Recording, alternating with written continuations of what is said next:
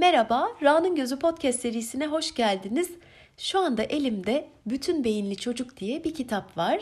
Yakın zamanda okudum bu kitabı. Daniel Siegel ve Tina Bryson tarafından yazılmış. Podcast'i dinleyenler biliyor.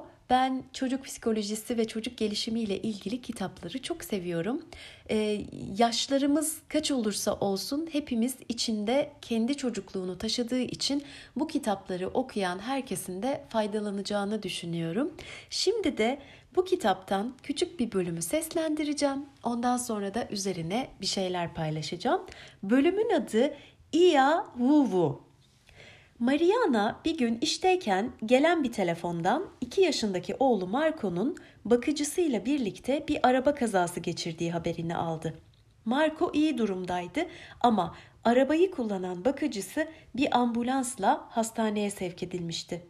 Mariana telaş içinde kaza yerine koştu. Ona bakıcının araba kullanırken bir sara nöbeti geçirmiş olduğunu söylediler. Marco'yu hemen kollarına aldı ve küçük çocuk annesinin onu rahatlatmasıyla hemen sakinleşti. Çocuk ağlamasını keser kesmez Mariana'ya olayın nasıl meydana geldiğini anlatmaya başladı. Doğal olarak 2 yaşındaki her çocuk gibi o da bir tek ebeveynlerinin ve bakıcısının anladığı tarzda konuşuyordu. Marco sürekli olarak Ia, vu vu diyordu. Ia onun çok sevdiği bakıcısı Sofia için kullandığı sözcüktü. Vu vu ise ambulansın çıkardığı sesti. Ama çocuğun sürekli annesine iya vu vu demesi yaşadığı olayın onu en çok etkileyen ayrıntısına yani Sofia'nın ondan uzak bir yerlere götürülmüş olmasına odaklandığını gösteriyordu.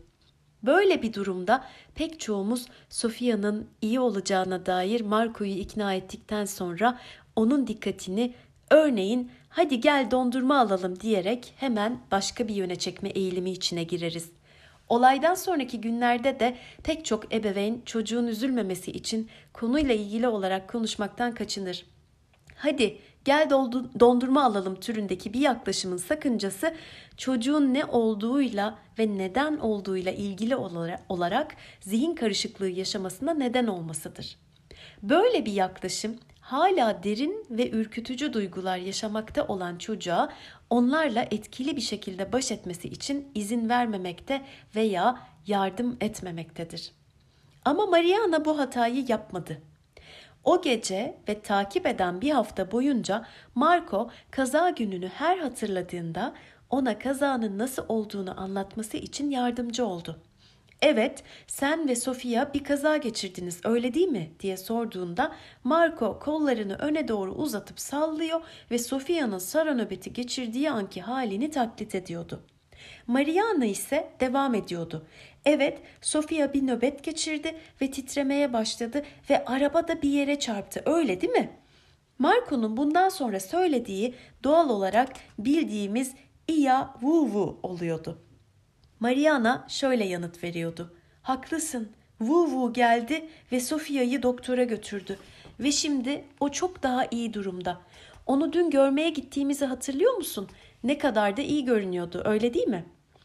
Olayı tekrar tekrar anlatması için Marco'ya izin vermekle Mariana onun neler olup bittiğini anlamasına ve böylece olayla duygusal olarak baş etmeye başlamasına yardım etmiş oluyordu. Bu ürkütücü olayı işlemden geçirmesi için oğlunun beynine yardım etmenin önemini bildiği için ona olayı tekrar tekrar anlattırıyor ve böylece korkusunu işlemden geçirerek günlük rutinine sağlıklı ve dengeli bir şekilde devam etmesine yardım ediyordu. Nitekim birkaç gün sonra Marco kazadan giderek daha az bahsetmeye başlamış ve bu olay önemli olmakla birlikte onun hayat deneyimlerinden sadece bir tanesi haline gelmişti. Şimdi ben bunu okuduğum zaman aklıma kendimle ilgili bir şey geldi. Bundan birkaç yıl önce bir uzun bir seyahat, 14 saatlik bir uçak yolculuğundan sonra bir havaalanına inmişim ama yolculuğum daha bitmemiş. Önümde 2-3 saatlik daha bir yol var. O yolu da gitmişim. Otele yerleşmişim.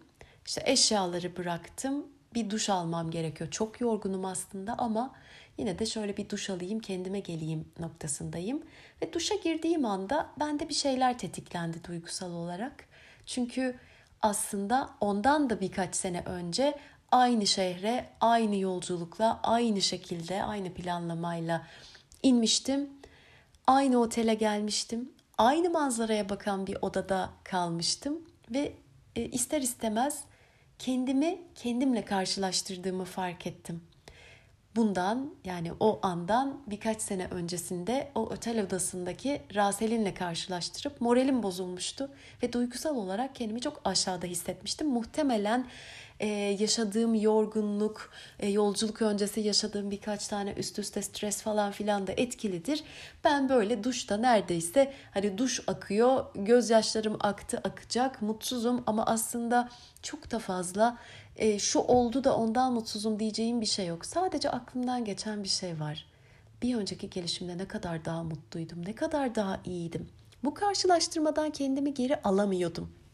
Ve kendi kendime de şunu söylüyordum. Ya karşılaştırmak hiç iyi bir şey değil ama bir saniye. Başkalarıyla karşılaştırmak iyi bir şey değil. Onu kendime yasaklayabilirim.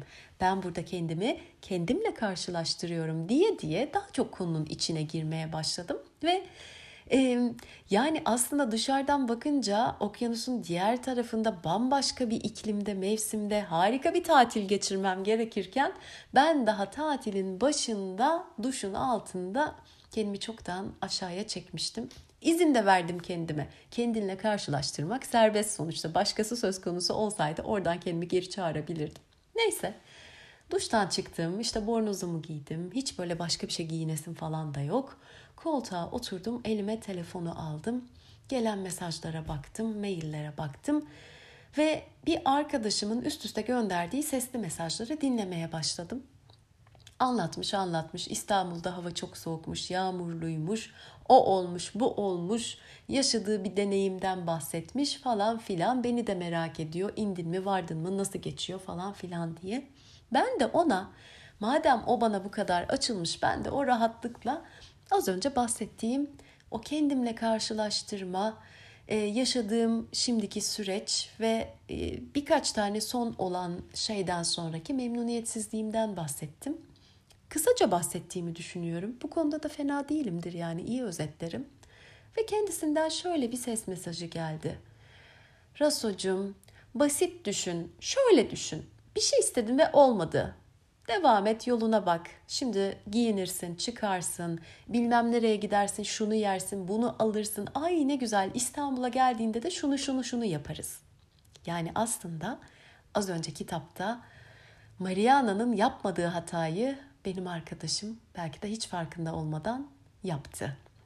Belki çok iyi niyetliydi ama ben gerçekten çok daha kötü hissettim, itildim kendisinden zaten duygusal olarak o an uzak hissetmeye başladım. Bir yandan kendimi değerlendirmeye çalıştım. Hatta o değerlendirme yargılamaya kadar gitti. Bu kadar basit bir şey miydi bu ya?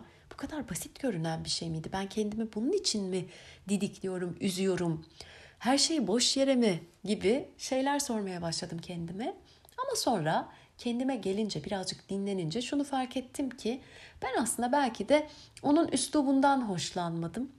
Ee, yani ona göre gerçekten basit düşünmek bana yardımcı olabilirdi ya da olma ihtimali vardı. Ama benim beklediğim şey belki de birazcık daha yumuşak bir yaklaşım olabilirdi. Daha anlayışlı, daha tercihi bana bırakan bir yaklaşım olabilirdi. O da nasıl olurdu? Ya Rasen'cim haklısın. Şu anda böyle hissediyor olabilirsin. Tabii ki biraz yorgunluk da vardır, şu da vardır gibi gibi bir girişten sonra. Acaba şu an olan bitene, olduğun duruma birazcık daha basit bakmak sana yardımcı olabilir mi? Gibi bir soru belki yardımcı olabilirdi. Sonrasında e, bana söylediği ne kadar şanslısın şimdi oradasın şunu yaparsın bunu yaparsın şeyleri benim için aslında oh wow ne kadar şanslıyım bunları da yapma imkanım var gibi bir şeyden öte bütün bunlara rağmen böyle hissediyorum suçluluğu yaratmıştı.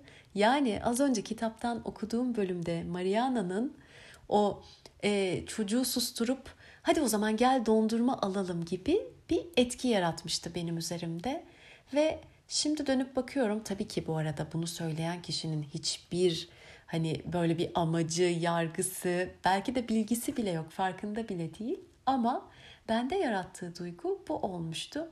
Ve o gün benim için başka bir öğretiye sahipti. Kendi kendime demiştim ki ben bunu bir daha kimseye yapmayayım. Çünkü bana hiç iyi gelmiyor. Ama en başta kendime yapmamam lazım. Ve açtım defterimi.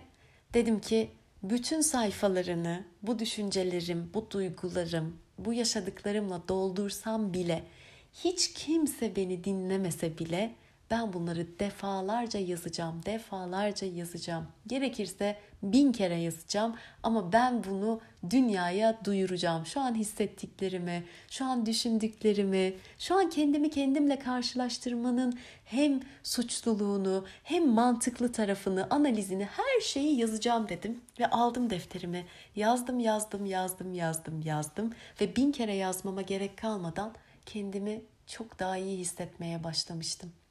Ve belki de o an her ne kadar arkadaşıma karşı itilmiş, soğuk ve mesafeli hissetsem ve birkaç gün belki de kendi içimde bunu sürdürsem bile aslında benim için kendime yardım etmemi tetiklemişti. O yüzden bu kitaptan bu bölümü okuyunca burada da paylaşmak istedim. her ne kadar çok böyle yardım niyeti, niyetli, iyi niyetli gibi olsa da bazen e, burada çocuklar için bahsediyor. Çocuğun beyninde o prosesin gerçekleşmesi, yerleşmesi ve bunun bir fobiye dönmeden, ileride o çocuğun bir travmatik bir etki göstermeden bunu sadece bir deneyim, bir anı olarak yerleştirmesi için önemli diyor. Ama bence sadece çocuklar için değil, bizler için de önemli bir şey. Bir şey yaşadığımız zaman e, kendimize belki de sınırlar koyuyoruz. Bir kere anlattım tamam, bir kere üzüldüm tamam yeter falan gibi ki yakın zamanda da ben farklı bir konuda e, böyle tam üzülür gibi oldum aklıma geldi ve kendime şey dedim. Ya Selin'ciğim sen buna kışın üzülmüştün. Bak yaz geliyor üzülemezsin. Böyle kendimizi yargılamalar, sınırlandırmalar aslında oradan geçmemizi sağlamıyor. Başka bir şeye sıçramamızı hadi gel o zaman dondurma yiyelim, dondurmanın tadını çıkaralım e, dediğimiz zaman evet o an dondurmayı alıyormuş ve yiyormuş gibi görünsek de aslında bu sadece halının altına süpürüyor ve bizi daha iyi hissettireceğini düşündüğümüz şey aslında bizim ilerideki daha karanlık, daha yer altından sızıp çıkan ve nereden geldiğini anlamadığımız bir travmaya, bir kötü hissiyata, bir durduk yere iç sıkılmasına neden olabiliyor. O yüzden ben de bunu hatırladım, bu okuduğumu hatırladım, bu az önce anlattığım okyanusun öbür tarafında yaşadığım e, kendi içsel e, yolculuğumu hatırladım ve dedim ki Raselin'cim istediğin kadar üzülebilirsin, istediğin kadar sıkılabilirsin. Önemli olan bir şeyin üstünden kaç zaman geçtikten sonra ne kadar üzüldüğün, hala onu aklına getirip sıkıldığın falan değil. Önemli olan bir şey mi yaşadın, bir şey mi hissettin? O an onun hakkını verebilmek ortam müsaitse. Ne zaman müdahale ederim? Bu haftalar sürer, aylar sürer. Günlük hayatımı devam ettiremem. Ee, işte bu konu olmadan hiçbir şeyi yapamam. İşime gücüme bakamam. Hiçbir şeyi dinleyemem. E, konsantre olamam noktasındaysam tabii ki müdahale ederim. O zaman tek başıma da değil gider profesyonel yardım da alırım. Ama yani bazen bir şarkı dinlersin, bir film izlersin, biri bir şey anlatırken bir isim duyarsın, aklına bir şey gelir, bir şey çağrıştırır, sendeki bir şeye dokunur. O anda duygusal olarak daha düşük ve savunmasız bir haldesindir. Ağlaya da bilirsin, üzüle de bilirsin. Hadi böyle bir şey yokmuş gibi gidip dondurma alalım diyemezsin. Yani özetle e, dondurmaya karşıyım diyeceğim ama konsept olarak söylediğimi sanırım dinleyen herkes anlayacak. Halbuki tam da mevsimi gelmişken sakızlı bir dondurmaya şu an hiç hayır diyecek durumda değilim diyerek bu minik bölümü burada bitiriyorum. Sonraki bölümlerde görüşmek üzere. Hoşçakalın.